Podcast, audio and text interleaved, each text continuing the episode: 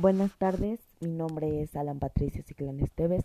El día de hoy les voy a hablar sobre la importancia de la actividad física, el tener una buena alimentación y la convivencia sana.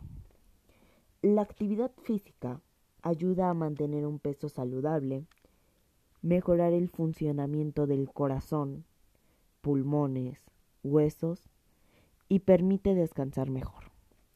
Posteriormente, la buena alimentación ayuda al funcionamiento del sistema digestivo, el crecimiento de los pequeños, lograr y mantener un peso saludable y estimula la inmunidad.